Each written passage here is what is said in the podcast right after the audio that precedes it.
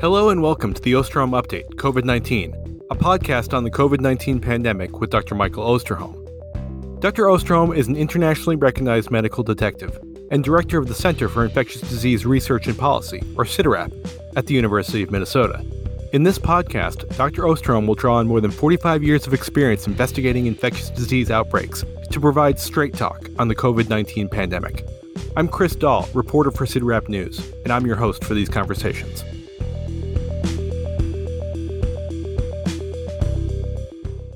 Welcome back, everyone, to another episode of the Osterholm Update podcast.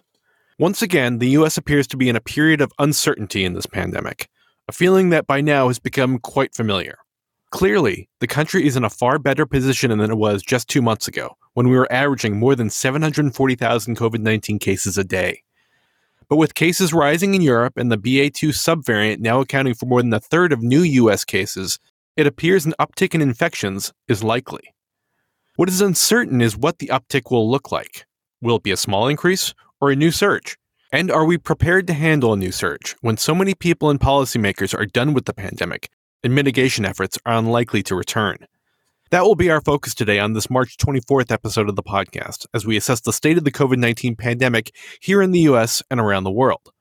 We'll also get an update on the discussions around the potential fourth dose of COVID 19 vaccines, talk about the latest news on COVID 19 vaccines for young children, answer a COVID query about the Johnson & Johnson vaccine, and share the latest beautiful place submission from one of our listeners. But before we get started, as always, we'll begin with Dr. Osterholm's opening comments and dedication. Thank you, Chris, and welcome to all of you to another episode of the update as I say, weekly uh, and meant very sincerely. For those of you who are coming to visit us for the first time, we welcome you. We hope that we can provide you with the kind of information that you find helpful. For those who are part of the podcast family, buckle up your seatbelts. Uh, this is going to be another one of those episodes where, unfortunately, the more I know, the less I know. And today I'm going to share that context with you. We are in a period right now, I think, of real uncertainty what will happen over the course of the next few weeks. I know what we want to have happen, uh, particularly here in the United States, but I'm not sure what that necessarily is going to look like yet. It's in that regard, with our 102nd episode, that we should be finding ourselves with more clarity, but in many instances, it's just the opposite. And it's for that reason today I dedicate this podcast to all of us not you, all of us who remain confused about what the immediate or even intermediate uh, future looks like with regard to COVID. We want to find a reason why we can stop listening to this podcast or for us recording it because you have other more important things in life to do uh, that aren't really dependent on knowing about COVID. So, again, dedicated to all of us that understand how confused we feel. Now, the good news, of course, is that we are still at that point in uh, the uh, year where sunlight is becoming a more and more wonderful commodity every day. Today, here in Minneapolis, St. Paul, on March 24th, we will have 12 hours, 22 minutes, and 14 seconds of sunlight compared to just one week ago, St. Patrick's Day. Uh, we've gained 22 minutes and five seconds of sunlight just in the past week. And uh, this is obviously a, a wonderful gift. We've gained three hours and 26 minutes of sunlight since the winter solstice on December 21st, and um, it'll only get better from here. For those in the southern hemisphere, we're sending our light to you. So, in short, buckle your seatbelt. We will begin trying to decipher all this confusing information and what it means. Mike, let's start our international section once again with the Western Pacific region where several countries that have been hit hard by Omicron appear to be starting to see cases decline. Is Omicron peaking or has it peaked in this part of the world? Well, that's a great question, Chris. And I'll do my best to provide some sense of the situation in the Western Pacific. But before I do that, let me start out by adding some additional perspective. At face value, a question like this might seem fairly straightforward and actually simple. However, as I alluded to in the opening of the podcast, there remains a fair amount of confusion. When you really start to dissect the question, you can see that there are a couple of different layers that exist. And while these different layers don't make the question endlessly complex or unsolvable, I think they can occasionally add some important context. And this is context that we will refer to when we talk about the incidence of disease around the world and specifically here in the US. So, with a question like, Has Omicron peaked in the Western Pacific region? There are a couple of things I want to point out. The first isn't anything new or earth shaking. In fact, it's been reality since the pandemic began. And that involves the concept of generalizing trends across different scales. And as everybody knows, discussing COVID trends can be very different depending on when and where you're looking. Just look at India and the US. From December 2020 to January 2021, India was seeing some of the lowest activity since the start of the pandemic. If I heard it once, I heard it a hundred times. We should be doing what India is doing. Meanwhile, the US was facing its deadliest surge to date. By May of 2021, things were completely different. India's Delta surge was resulting in the highest number of deaths reported out of a single country each and every day, and the US was coasting into that summer valley. So there's always that nearsightedness that we can fall victim to based on what's happening in our own backyard. In addition, when you see activity take off in countries with larger populations, you're obviously more prone to see that impact represented in regional or even global trends simply due to the sheer number of people. So, when we talk about the Western Pacific region as a whole, it's important to remember that we're really lumping together 37 different countries. Some might have minimal activity, some might have record high activity. And depending on the population sizes, you can see where a handful of countries or even a single country can drive the overall regional trends. Of course, looking at those larger trends still has a lot of value and is necessary since there's not enough time in the day, and particularly in this podcast, to really focus on what's happening in detail everywhere. But it's important to remember that there are always exceptions to the larger trends with this pandemic, meaning that even during global valleys, there can be those places that are experiencing their darkest days. On top of that, you mentioned the Omicron variant in your question. Well, we're seeing more and more discussions about the possible role and impact that the different Omicron sublineages, BA1 and BA2, could be playing. Again, whether it's Europe or the US, there are a lot of questions about what BA2, which is estimated to be around 30 up to 80% more transmissible than BA1, is capable of doing. So, why bring this up? Well, I don't want to overcomplicate things or confuse anyone, but I think it's important to recognize that number one, depending on your own situation or scale you're using to look at activity, such as local, state, regional, or even global, our perception of the pandemic can sometimes be a bit skewed. And it's all, in many instances, based on a single point in time. Number two, the variants and even the sublineages of variants clearly continue to play an important role. And while that role isn't always immediately obvious or written in stone, it's a reminder that we're still playing cat and mouse with this virus, and oftentimes we're losing. That being said, let's take a look at the latest update from the Western Pacific. Based on data from the WHO dashboard, it's clear that the Western Pacific region as a whole is still in the throes of what's been its most challenging surge since the start of the pandemic. Last week's case totals there surpassed 6 million, up from 5 million documented the week prior. Overall, this was the region's 12th straight week of growing cases, which has been at record high levels since the start of the new year. In addition, deaths there grew for the sixth consecutive week and have officially reached record high levels of their own. Last week, the death toll was 7,000. The previous record was 6,900 deaths, which was reached last September when countries like Japan, Indonesia, and Vietnam were dealing with the Delta waves. Of course, if you zoom in a little further, you'll find that the bulk of the region's most recent activity has been driven by surges in a number of locations, including Hong Kong, Japan, Malaysia, South Korea, and Vietnam. And you can see how the timing of these various surges in different places and their overlap have also played an important role. For example, when the region first started reporting upticks in late December and throughout January, it was primarily due to the Omicron surges in Australia and Japan. But by mid January, cases peaked in Australia, and a few weeks later, Japan reached their peak. And although both would start seeing declines, they hit record highs for cases and deaths. At the same time, things were really just starting to heat up for Hong Kong, Singapore, South Korea, Malaysia, and Vietnam. And we've seen what's happened in these places since then, particularly in Hong Kong, which has reported per capita deaths at a level far beyond anything the US, the UK, and many other places have experienced during even their most deadly surges, many of which occurred at a time when vaccines weren't even available. Again, it's a tragic reminder of what can happen when a variant as transmissible as Omicron hits a population with wide gaps in protection among its most vulnerable. As I've mentioned the last few episodes, basically just one third of Hong Kong residents 80 years of age or older were fully vaccinated when the surge took off.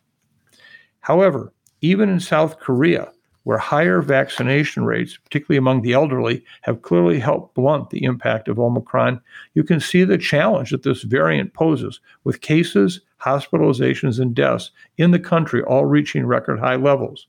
In fact, in a story published by ABC News this past Tuesday, described the situation in Seoul where hospitals, funeral homes, and crematoriums are struggling to keep up with the death toll, which is leading to a backlog of bodies. Remember, this is happening in a country where the per capita deaths are nearly six times lower than they are in Hong Kong. And I want to put this into context because, as I noted earlier about India, oftentimes we have heard over the course of the last two years if the United States had just handled COVID the way Hong Kong did, we would be in a much better place. And let me just summarize the deaths per million population for Hong Kong which reached its peak on March 14th at almost 38 deaths per million population. Right now, it's down to about 35 deaths per million population. But again, 38 deaths per million. And South Korea, with their Omicron peak, which is still growing, is only at 6.3 deaths per million. And finally, the United States, as bad as we've all described this situation has been over the past several years, with our Omicron peak on February 10th, we were at 7.8 deaths per million. Remember, Hong Kong was at almost 38. Our all time high, is still as horrible as it was, was 10.2 deaths per million. And now today it's at 3.2 deaths per million. So just think how we have actually outperformed a place like Hong Kong and deaths. When in fact, just a few months ago, it was seeming as if somehow they were the great success and we were the failure. So, this situation surely has not been smooth sailing in the Western Pacific region.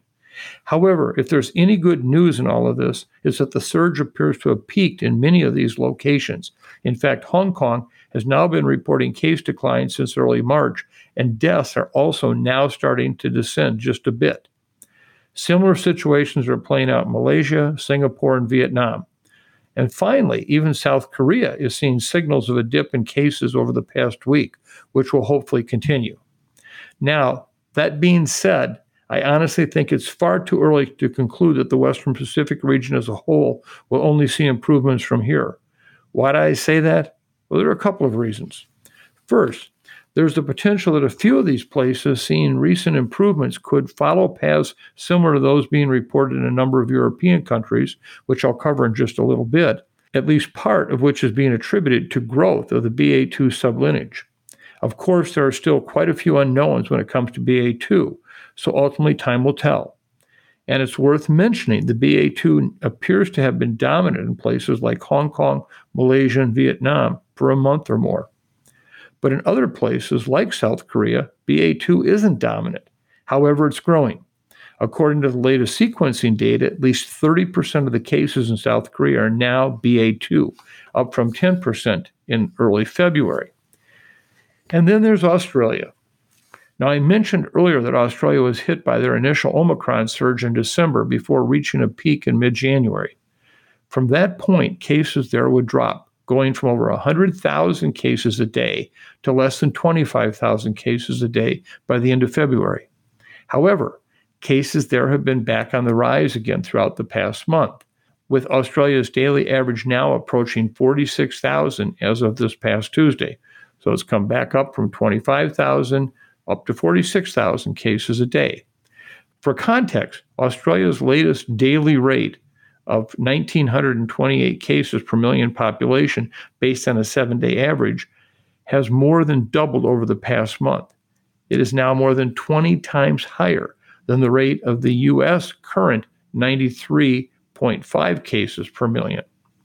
If you look at the sequencing data from the country, you can see that BA2 appears to have taken over as the dominant sublineage right around the same time that this uptick began. So that's something to keep an eye on. However, I also want to point out that despite the rises in cases over the past several weeks, Australia hasn't experienced a similar increase in ICU admissions or deaths. Both have remained relatively flat over the past week or two. In fact, on a per capita basis, the number of Australians currently admitted to an ICU with COVID, of about 3.7 per million, is less than half of the US rate of 8.9 per million, and their death rate, 0.8 deaths per million, is more than three and a half times lower than what we're reporting here in the US of 2.9 deaths per million. Even relative to the levels reached during the peak of Australia's initial Omicron surge in January, severe disease and death there remains several times lower as of right now. So that's important, but the increases in cases still raises concerns. And finally, there's China. I know I've said it time and time again, but it bears repeating. The situation that China is finding itself in is precarious to say the least. And with a population of 1.4 billion, which accounts for nearly three out of every four individuals across the entire Western Pacific region, I think it is clear that any significant outbreak in China will dictate overall trends for the entire region. And with cases continuing to rise there for more than a month now, including more than 4,600 locally transmitted cases reported on Monday, I think they're finding themselves in deeper and deeper water. Now, these numbers you might interpret as being very, very low given the size of the population, and they are. But when you have a zero COVID policy, even 10 cases can create a crisis. On Saturday, the country did report two deaths, which is clearly a small number relative to what we've seen here in the US. However, they represent China's first COVID deaths in more than a year and match the country's total for all of 2021. One of the cities continued to see cases is Shanghai, which reported its fifth consecutive day with record high locally transmitted infections on Tuesday. Despite being China's most populous city with more than 26 million residents, officials there have recently conducted more than 30 million tests and are soon moving forward with block by block testing. Meanwhile, a province in the northeastern part of the country, which is where most of the cases from this surge are being identified, is still dealing with an outbreak. On Monday, symptomatic cases in the province capital city hit a record high after five straight days of increases, prompting city officials to suspend all indoor shopping, even at grocery stores, for at least several days. Of course, this rule only added to an existing catalog of restrictions that residents have had to follow. In fact, all 24 million residents across the entire province have essentially been locked down as mass testing is underway. So there's no doubt China's throwing the proverbial zero COVID kitchen sink at this. However, at the same time, there are some signals of the country struggling to maintain that status quo. In the past couple of weeks, the Chinese National Health Commission has authorized use of at home tests to help ease the strain on PCR capacity. Started pivoting away from a policy that required all cases to be admitted to healthcare facilities, regardless of their symptoms, and announced the mobilization of vaccination units to try and improve uptake in elderly residents, particularly in rural areas of the country. So we'll have to wait and see what's in store for the Western Pacific region as a whole. For those places with recent peaks where BA2 is already dominant, like Hong Kong and Malaysia, the coming weeks will hopefully bring about substantial relief. Otherwise, I think the Western Pacific overall is encountering a lot of the same questions and possibilities that many other parts of the world are dealing with. Now, I think everyone can agree this virus has been an equalizer across all geographies. The entire world can understand the impact of COVID in ways they hadn't even just six months ago. Let's turn now to Europe, which a lot of people have had their eye on because what happens there tends to hit the US a few weeks later. Mike, what are you seeing in Europe? And are there any other parts of the world that we should be keeping an eye on? Chris, cases are continuing to increase in many countries throughout Western Europe. In the last 14 days, Italy, the UK, France, Ireland, Belgium, Austria, Switzerland, and Germany all saw an increase in cases, with Italy seeing the greatest increase at 85%, and Germany seeing the lowest at 14%. In Germany and Austria, cases are now higher than they were at the initial peak of their Omicron surges. It is not entirely clear what is causing the surge in Europe. As we discussed last week, there are likely multiple factors at hand, particularly the BA2 subvariant, waning immunity, and easing of COVID restrictions. Let's first look at the data we have in BA2 and the role it may or may not be playing in these surges. In many of the countries that I mentioned, their increase in cases began within two weeks of BA2 becoming the dominant variant, including the UK and Belgium, where BA2 now accounts for 85% of cases, Switzerland, where it accounts for 72% of cases, and Germany, where it accounts for 54% of cases. However, there are also some examples where BA2 has not caused these type of surges. BA2 accounts for 90% of cases in Norway and 87% of cases in Sweden. But both countries have continued to see ongoing declines in cases, with cases in Norway down by 65% and Sweden by 39% in the last 14 days.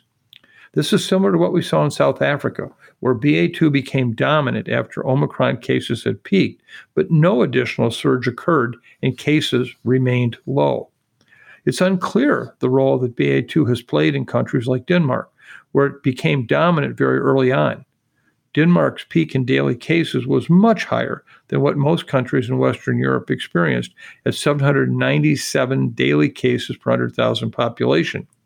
But it's worth pointing out that the only country in Western Europe with a peak close to this was the Netherlands at 730 daily cases per 100,000 population, but they did not see BA2 become dominant until most other Western European countries did, and after their peak in cases.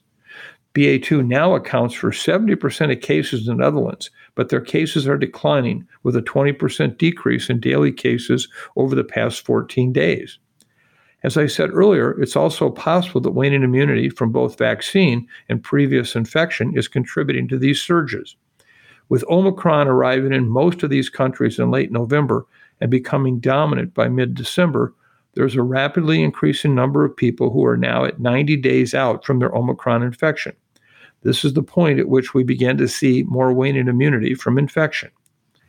In addition, although these are some of the most vaccinated countries in the world, all the countries in Western Europe that I mentioned that are seeing an increase in cases have less than 65% of their populations having received all three doses of vaccine which still leaves at least 35% either unvaccinated or undervaccinated at increased risk of being infected.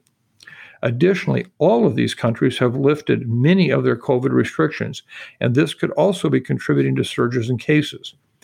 Although some of the restrictions, like mandating masks but allowing the use of face cloth coverings, were likely not all that effective, some of the restrictions in place probably did reduce transmission. For example, the UK ended its isolation requirement in mid February, meaning that those infected with COVID 19 were no longer required to stay home. Shortly after this rule went into effect, the country began experiencing an increase in daily cases. Austria lifted its mask mandate, which required the use of FFP2 masks, the European equivalent of an N95, on March 5th. They then saw an increase in cases shortly after. In response to the rise in cases, Austria's health minister made the decision last week to reintroduce these requirements, still allowing only FFP2 respirators rather than the less effective cloth or surgical masks.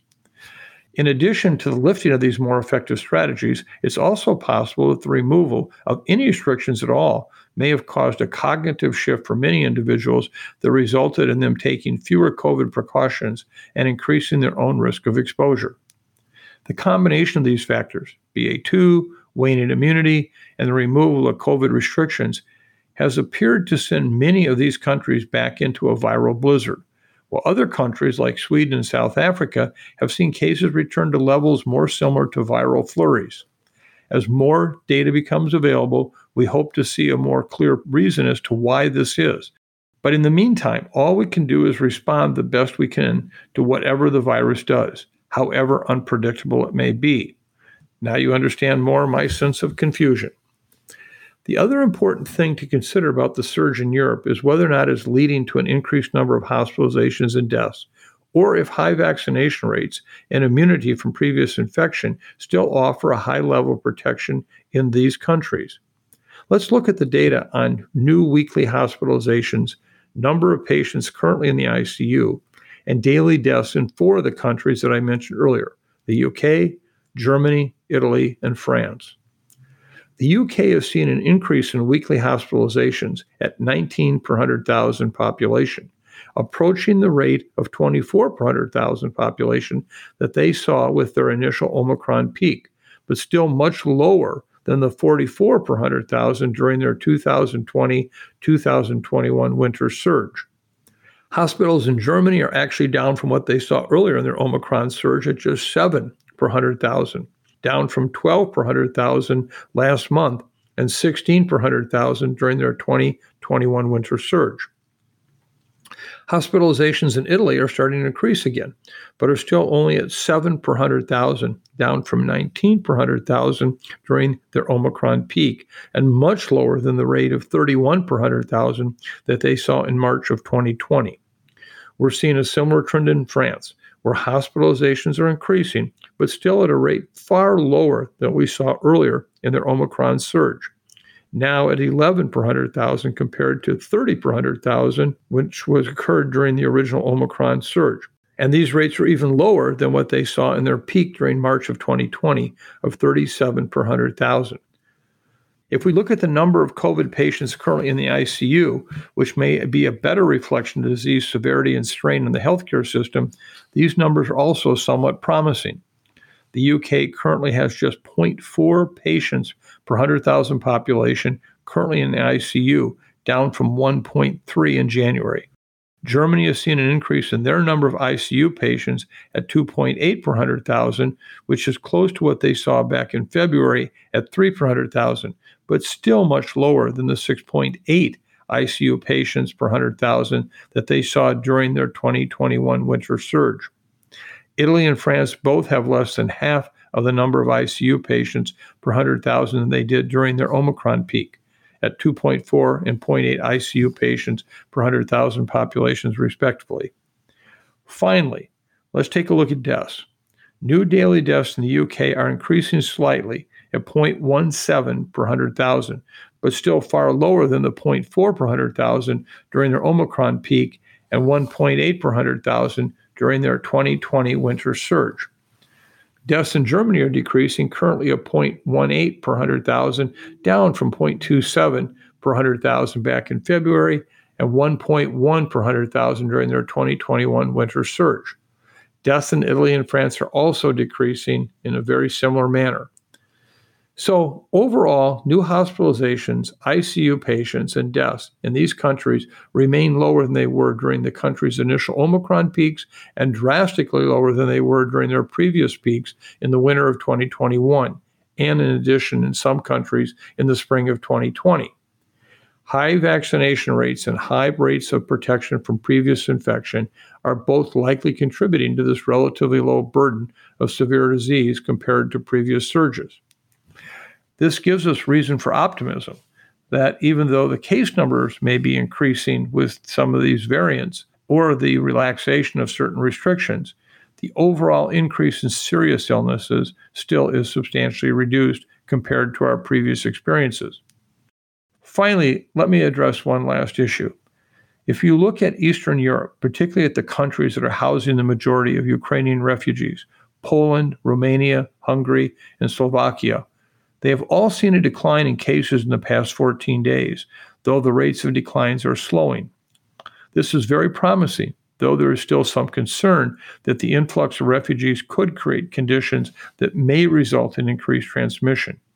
Additionally, BA2 is becoming more prevalent in the region, just as we saw in Western Europe, and it is unclear whether this will result in a surge in these countries too.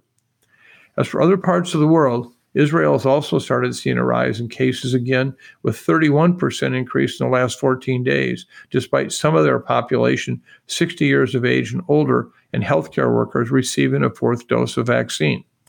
This increase is similar in timing to many in Western Europe in that it began at around the time that BA2 became dominant in the country. Just as with many parts of Europe, it is unclear if BA2 is the only or even a factor responsible for the increase or if there was other factors that were also at play as well. In Latin America, cases are continuing to decline. BA2 has appeared to mostly avoid that region so far, though there is little sequencing data available for many countries in Latin America, so it's difficult to know this for certain. That brings us once again to the United States. As I laid out in the introduction, we are in a far better position than we were just two months ago, and nationally, cases, hospitalizations, and deaths are continuing to decline. So, Mike, has the past week brought you any clarity on what might happen next here in the US? And are we prepared for what might happen next? Chris, it has brought me clarity in that right now we're looking pretty good. But I can't give you any sense of what the future might look like in one, two, four, or five weeks with any clarity. Let's just take a look at where we're at right now. As of this past Tuesday, the U.S. as a whole continued to see declines in cases. Overall, the U.S. has seen a daily seven day average of about 23,011 cases a day, or about nine cases per 100,000, which is 30% lower than the daily average we saw just two weeks ago. And this is despite BA2 now making up 35% of all U.S. cases in some areas of the U.S., particularly the Northeast, of over 70% of the cases. This is the lowest daily average we have seen since July 16th, 2021, prior to the Delta surge. On Tuesday, hospitalizations were nearly at 19,305, which is down 30% from the previous two weeks. But remember that last week we covered the increasing wastewater trends in the U.S. and discussed how we could expect to see an increase in cases in locations where COVID is showing up in increasing levels of wastewater. As of Monday, five states were seeing increasing cases. Over the past two weeks, Nevada has seen a 29% increase, New York has seen a 21% increase, Arkansas 18%, Colorado 10%, and Rhode Island 4%. Notice they are geographically dispersed throughout much of the country. There is growing concern that a rise in cases similar to what Europe is seeing right now may be coming to the US, and it's something we need to be prepared for, even though we can't predict when, where, or how big that surge might be. A dear respected colleague, Eric Topol, had an op ed in The Guardian this past week in which he explained that Europe's previous surges have been warning signs to the U.S., and yet the U.S. continues to ignore and deny what is likely coming our way. He also explained the uncertainty surrounding the use of Europe's increasing numbers, but waning immunity could be one of them. This is particularly concerning because the U.S. vaccination rates are very low compared to other countries, ranking 65th for vaccination rates with two doses and 70th for three doses. This is much lower than European and Asian countries, and coupled with decreasing funding for preparedness and response, is setting the U.S. up for a potentially dangerous situation. Despite these warnings, many states are slowly closing their testing sites that were once home to long lines of people hoping to get a test. Similarly, Several states have pulled back from their daily COVID reporting and moved to reporting their cases, hospitalizations, and death numbers only once or twice a week. As you all know from our previous podcast and continuing into this week, funding for COVID response is now stalled in Congress. And because of this, the White House has announced this week they will not have money to order fourth doses for all Americans, should that become a recommendation. Ultimately, what is happening in any given country could be here tomorrow and the U.S. continues to be ill prepared to protect against or respond to another surge or another new variant. Unfortunately, given these circumstances, we will find ourselves again largely at the mercy of the virus, and only with time will we understand what our likely outcome is to be. Last week, we answered a COVID query about whether a fourth dose of the COVID 19 mRNA vaccines might be authorized soon. Mike, do we have any updates on that issue? Well, Chris, as we discussed, last week Pfizer requested authorization for a fourth dose or a second booster for those 65 years of age and older. Two days later, Moderna requested authorization for a fourth dose for all adults. Currently, the only adults in the U.S. eligible for a fourth dose are those who are immunocompromised, which leaves millions of Americans over six months out from their third dose and unable to get a fourth dose. Currently, the federal government has enough funds to cover fourth doses for those 65 years of age and older, as well as the initial vaccination series for children under five. But the Biden administration has stated that they currently lack the funds that would be needed to cover fourth doses for all Americans. There is no questions that we are seeing waning immunity after the third dose of vaccine, and the early data out of Israel who began giving fourth doses to those over 60 back in December, has shown that this additional dose increases protection against severe disease and death in this age group, at least in the short term. Many other countries, including Chile, Sweden, and the UK, are now administering fourth doses to their older populations. That said, I think it is still unclear when and for what population we will see a fourth mRNA dose approved in the US and whether or not the federal government will have the money to pay for it. In the meantime, for those that want fourth doses, uh, you will be challenged to get those doses, particularly as the vaccine supplies begin to run short. We also have some news this week on COVID 19 vaccines for young children as Moderna announced that they are seeking emergency use authorization for a two dose primary series of their vaccine for children ages six months to six years. Mike, the parents of young children have been waiting for news on vaccines for a long time. Is this closer to becoming a reality? Well, let me share with you what information we have as it's been uh, publicly made available by Moderna in their request on Wednesday for additional approvals. Moderna reported interim data for their phase 2 3 study of their mRNA vaccines, which included approximately 4,200 children ages 2 to under 6 years and approximately 2,500 children ages 6 months to under 2 years.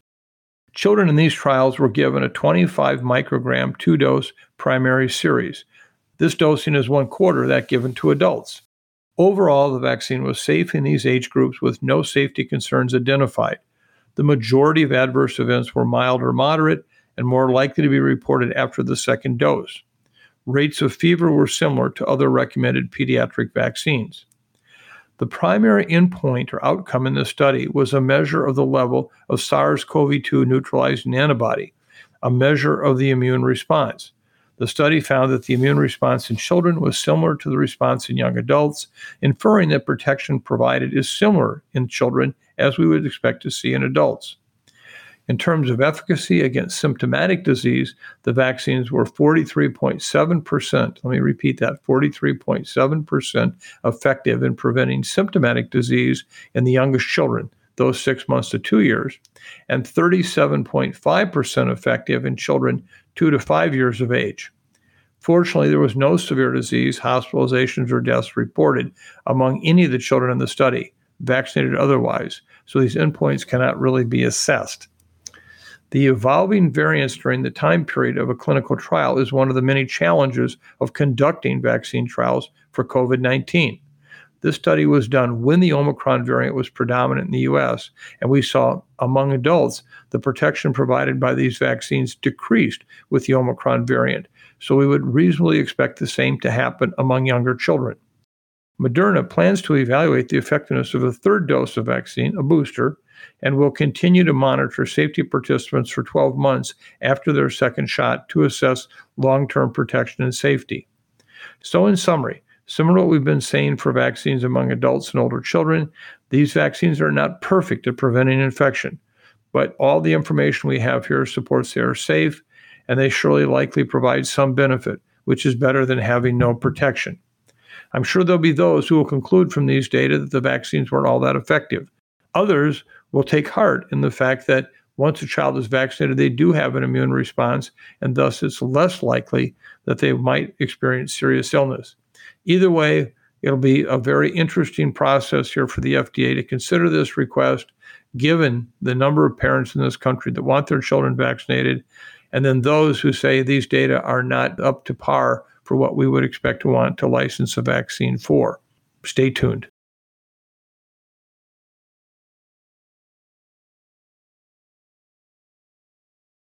That brings us to this week's COVID query, which is about the Johnson & Johnson vaccine.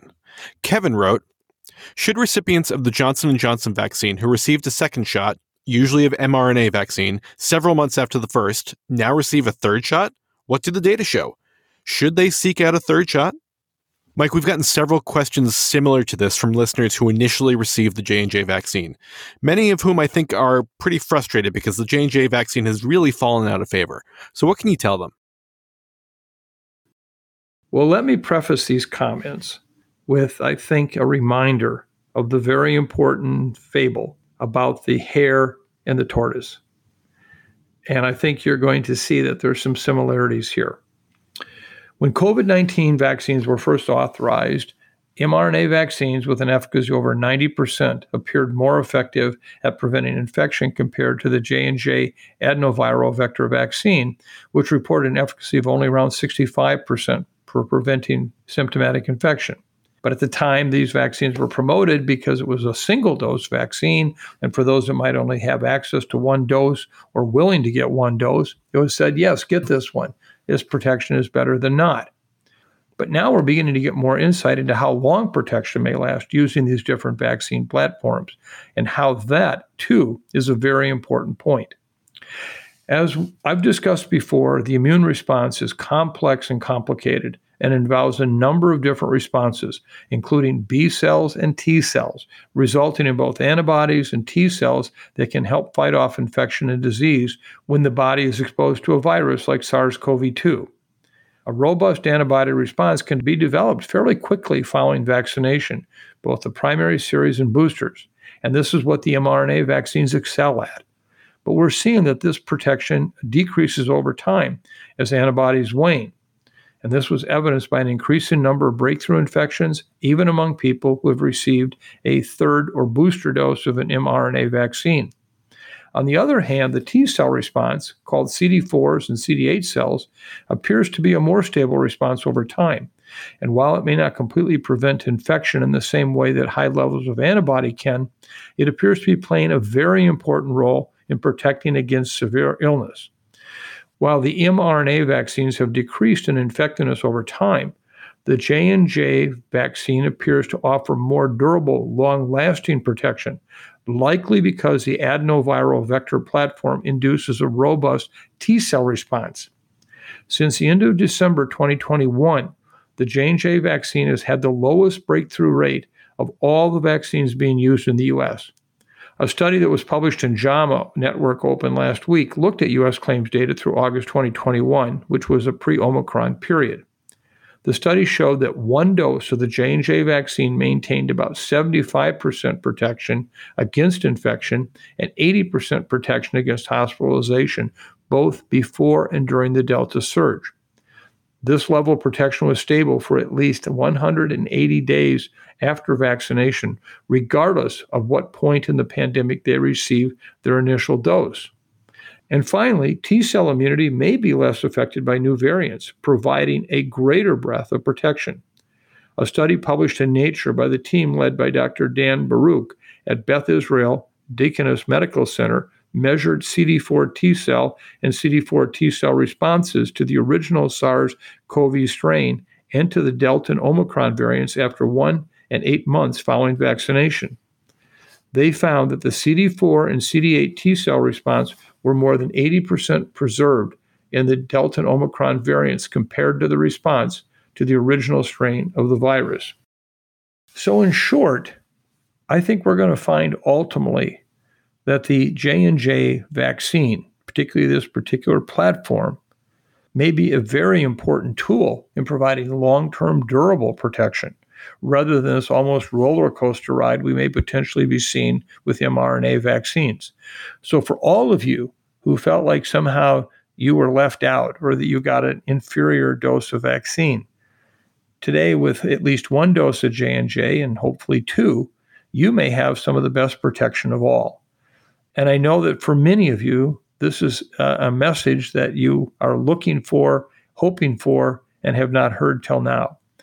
I have a sense that these new results will give us even more reason to continue to look at the mix and match strategies of using different vaccines one after another in terms of maximizing on all the immune response. So stay tuned. This is another area where we're going to see a, a lot of information coming out in the days ahead. But at this point, I'm encouraged by the data from the J&J vaccine recipient follow-up suggesting that we can even do a better job at eliciting a long-term level of protection with uh, the J&J approach. Mike, what can you tell us about our latest Beautiful Place submission? As I have shared on many occasions with beautiful places, in my mind, there are two kinds of beautiful places. There are those which geographically are obviously breathtaking. And then there are those places that people go, not talking about a space, but in some cases, it's where they take their hearts. It's where they share their love. It's where they share life in general. That too can be a beautiful place. We are so fortunate this week to have a beautiful place from Martha, which actually combines both of these both a place geographically and a place in one's heart. Martha wrote to us and said, Dear Dr. Osterholm, Chris and all the CIDRAP team, like many people around the world, I've listened to your weekly COVID podcast for nearly two years now. The combination of database information, candid guidance, honesty, even when it involves acknowledged uncertainty, and empathy have been the true North Star for me as I navigate the pandemic. Thank you, Martha, for that. She went on to write I wanted to share my beautiful place with you, or more precisely, my beautiful places. My father passed away from complications of Parkinson's disease two years ago this week, just as COVID was beginning to spread beyond its initial footholds in the U.S. After nearly 62 years of marriage, my mother was suddenly alone and due to the COVID regulations at the continuing care facility where she lived, no one could visit her inside her apartment. However, she was allowed to come visit me, and since I'm something of a crazy cat and dog lady hermit on a rural property, the risk of exposure was low. Mom, 85 and still withdrawn in her new widowhood, reluctantly agreed to come with me on day trips within an hour or two drive of my home. To avoid the virus, I searched for outdoor destinations that were not hazardous for an octogenarian, ideally with a nice spot for a picnic lunch. I found the fantastic Virginia State Park system. There are more than 40 state parks in Virginia, and we discovered that the original six parks, constructed by the Civilian Conservation Corps workers, were established the same year that my mother was born. The first sorrowful months after Dad's death were softened by walking along welcoming trails and letting the vibrant Old Dominion springtime unfold around us. We saw trees leaf out at the Blue Ridge Mountains and lady slippers bloom in the woods. My father loved the outdoors, and gradually the comment, Wouldn't Dad have loved this spot? became less painful and more peaceful. In Virginia, history is everywhere. A couple of hours to the south, we crossed the Appomattox River at High Bridge Trail State Park, where Lee's retreating troops tried in vain to stop Grant's advancing army by burning the bridge just days before the end of the Civil War. And two hours to the east, we took in sweeping views of the York River from one of the newest parks, Machicomoco, where an interpretive pavilion evokes the shape of the Powhatan chieftain's longhouse and traces back human habitation along what is now the Chesapeake Bay for thousands of years. Our first sad spring together turned into a healing summer and is a gorgeous autumn, followed by a not too severe winter. And then mom and I got to do it all over again. Along the way, there have been vaccines, safer times for extended family visits, relaxed restrictions at her continuing care facility, new variants, and tightened restrictions again, the roller coaster of pandemic life. But while the Blue Ridge, Virginia Piedmont, and Chesapeake Bay estuaries change with the seasons, their comforts remain the same. Mom, now about to turn 87, and I am sure grateful for the generous foresight that set aside open, undeveloped lands for public enjoyment. No matter what the future holds, we can always go back to our beautiful places. Thank you for all you do. Speaking of nature, I've never been to Minnesota, but I want to see some of that native tall grass prairie Dr. Osterholm has mentioned whenever I do get to go there. Martha. Martha added a P.S. She said, My dad was an internist and radiologist and taught at Harvard Medical School for 50 years. A few years ago, I asked what was the greatest achievement in medicine during his practice career. Given his specialty in nuclear medicine, I expected him to say something about imaging or targeted therapy for cancer. So I was surprised when he replied instantly, without looking up from the newspaper, eradication of diseases through childhood vaccinations. Martha, thank you so very, very much for sharing this beautiful place with us, both sharing the hearts of your mother and yourself, along with the beautiful state of Virginia. I hope everyone visits uh, the website photos that you've shared with us, that you can see your mother in these many wonderful, beautiful locations. And uh, just thank you, thank you, thank you for sharing that beauty with all of us. Mike, what are your take home messages for today? Chris, I feel like I'm becoming a broken record. And uh, as a result of that, many of you will probably say, I don't even need to listen to this guy anymore. You know, he. He just says the same thing over and over again. But I think it's a really important message to get across. One is anyone in this business today that's purporting to be an expert, or at least someone who knows something about COVID, has to begin every statement with a pretext humility. We just are not certain what is next, what will happen, why will it happen? How will it happen? I just don't know where we're going with this virus right now. Will we see an increase in cases with BA2 throughout the United States? Will it happen in some locations and not in others? We've been here before. Remember when Alpha was uh, raging through Europe in November and December of 2020? We fully expected it to do the same in the United States. And only Minnesota and Michigan got hit. And they got hit hard with Alpha, but not the rest of the country. Delta Delta has acted differently in different locations. Why did LA and New York not get hit with Delta throughout the entire Delta surge?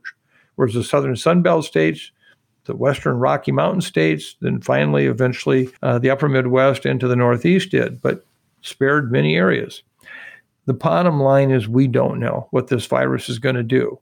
So, our best hope is just trying to stay one step ahead of it. And that one step ahead of it is making sure that as many people as possible are vaccinated, fully vaccinated with three doses, and depending on what happens with fourth dose, that we in fact also use that. In terms of the second point, vaccines, we're learning yet a, a lot about vaccines, and we're going to continue to learn. You heard me say today that vaccines can have a critical role in reducing the likelihood of serious illness, hospitalizations, and deaths. So even if the vaccine isn't going to prevent infection, I would still opt any day for something that made it much less likely for me to be seriously ill. As I pointed out with regard to the discussion about J&J, we're going to learn more about how to make these vaccines better. We're going to learn more about the human immune response and what can we do to hopefully develop more durable protection.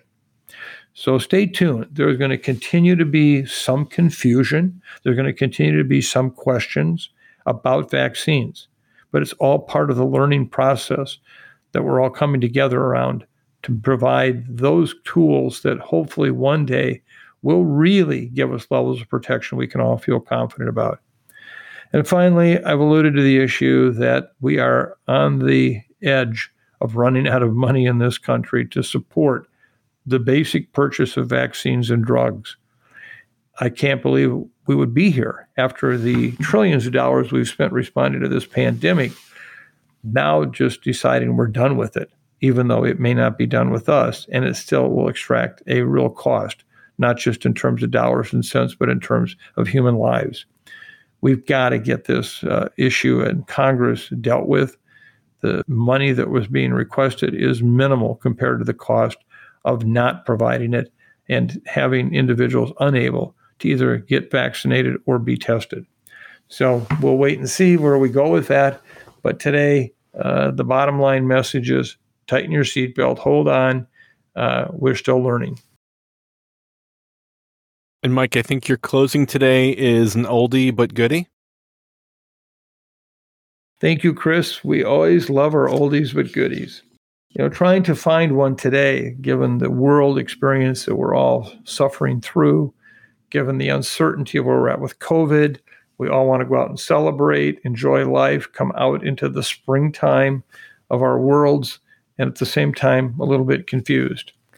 And this is a time where we need to help each other. We need to share what we can, how we can, in both not only enjoying life, but making sure that we do all we can to protect those who are most vulnerable. So I've picked a song that we've actually used twice before.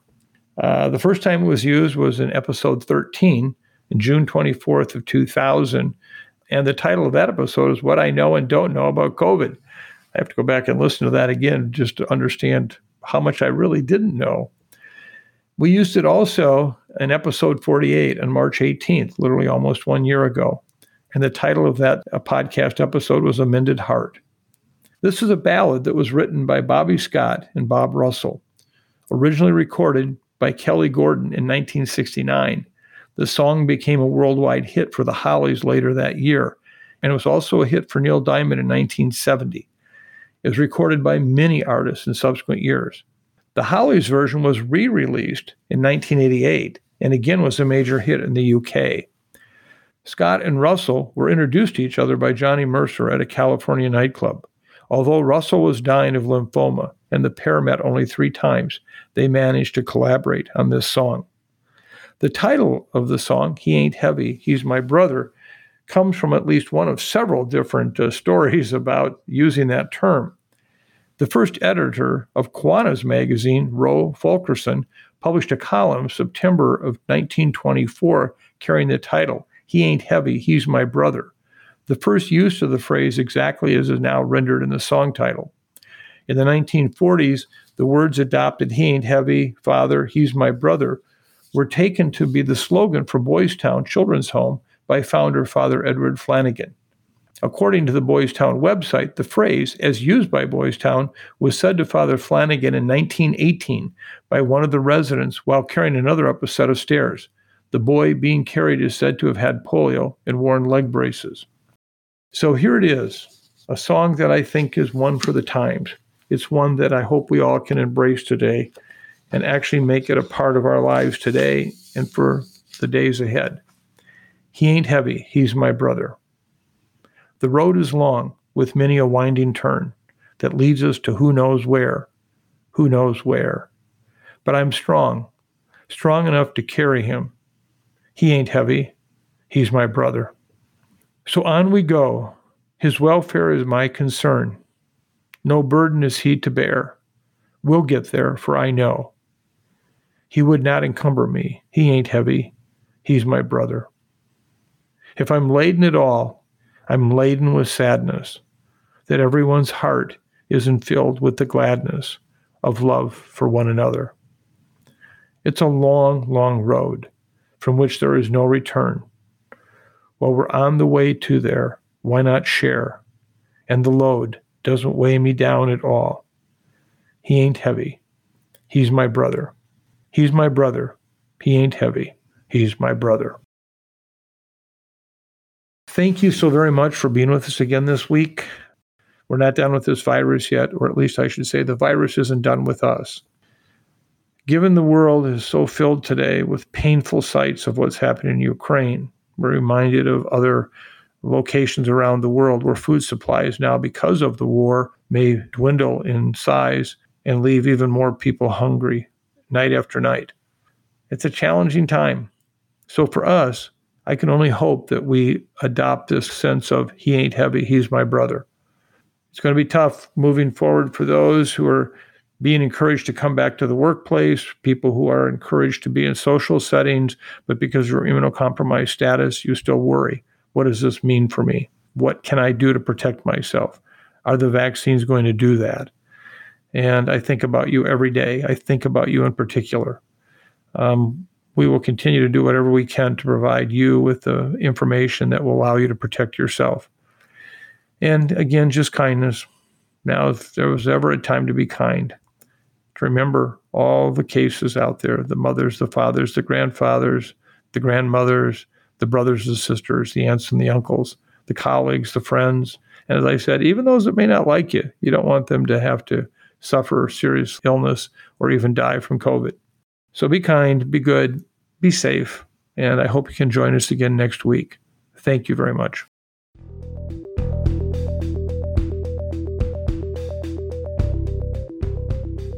Thanks for listening to this week's episode of the Osterholm Update. If you're enjoying the podcast, please subscribe, rate, and review. And be sure to keep up with the latest COVID 19 news by visiting our website, cidrap.umn.edu. This podcast is supported in part by you, our listeners. If you would like to donate, please go to cidrap.umn.edu forward slash donate dash now. The Osterholm Update is produced by Maya Peters, Corey Anderson, Angela Ulrich, Meredith Arpey, and Sydney Redpenning.